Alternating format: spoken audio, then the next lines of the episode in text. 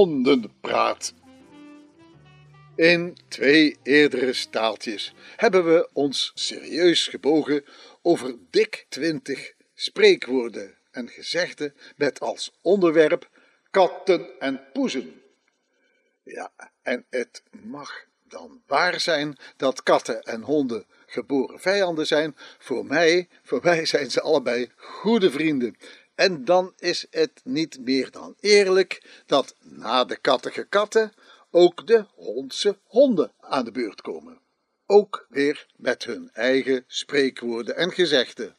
En kijk, ook in het voortreffelijke idioomwoordenboek krijgen de honden evenveel plaats als de katten.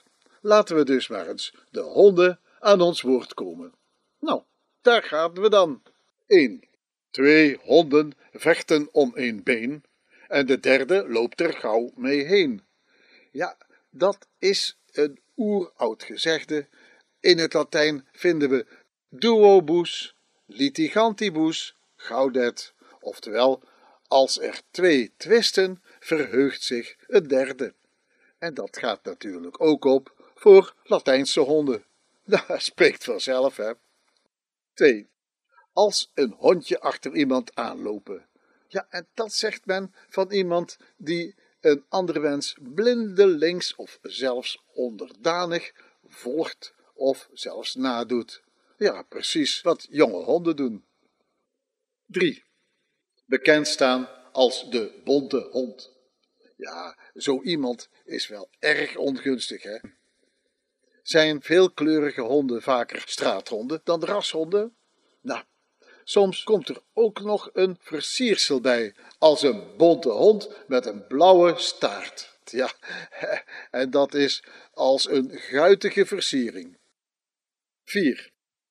De hondenwacht is op schepen de zwaarste en vervelendste wacht, van middernacht tot vier uur 's morgens. Ja, slaat het woord op onze hondse behandeling van onze honden? Ja. vijf. Als een jonge hond, ook wel als een jong hondje. Dat zegt men vaak van iemand die onstuimig, overdreven enthousiast is, tot het lachwekkende toe. Ja, we moeten er gewoon om lachen. Nummer zes. De gebeten hond zijn. Ja, dat zeg je van iemand die de schuld krijgt van wat er fout gelopen is. Ten onrechte of niet, ze krijgen van alle kanten klappen. zeven. Commandeer je hond en blaf zelf. Hallo, ben jij verdikke mijn baas? Je hebt niets over mij te vertellen. Doe het maar mooi zelf, dan ben je tenminste je eigen hond.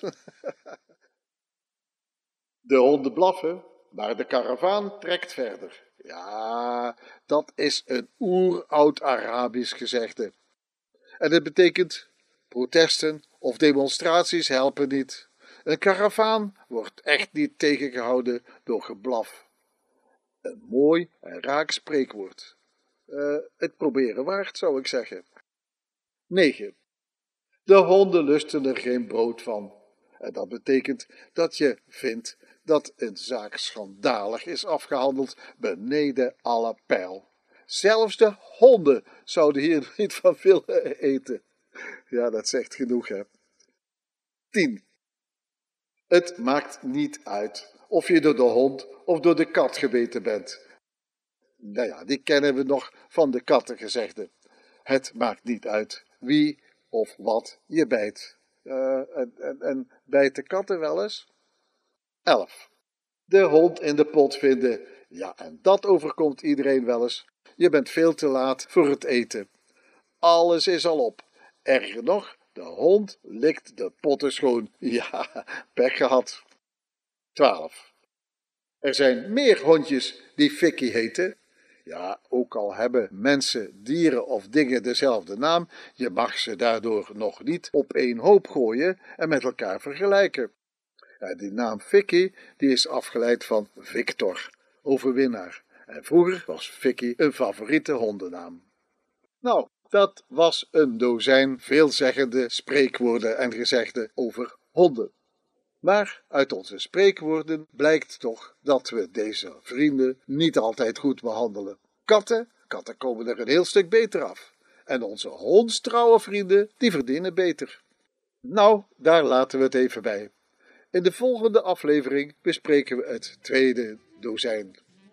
Wat je ook blaft of miauwt, de karavaan trekt verder.